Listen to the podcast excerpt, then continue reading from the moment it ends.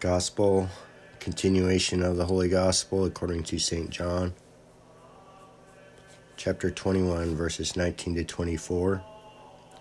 St. John is the virgin apostle who knew how to conquer his flesh.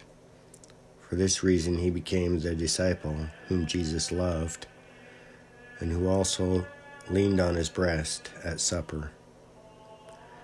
At that time, Jesus said to Peter, Follow me. Peter, turning about, saw that disciple whom Jesus loved following, who also leaned on his breast at supper, and said, Lord, who is he that shall betray thee? Him therefore, when Peter had seen, he saith to Jesus, Lord, and what shall this man do? Jesus saith to him, So I will have him to remain till I come. What is it to thee?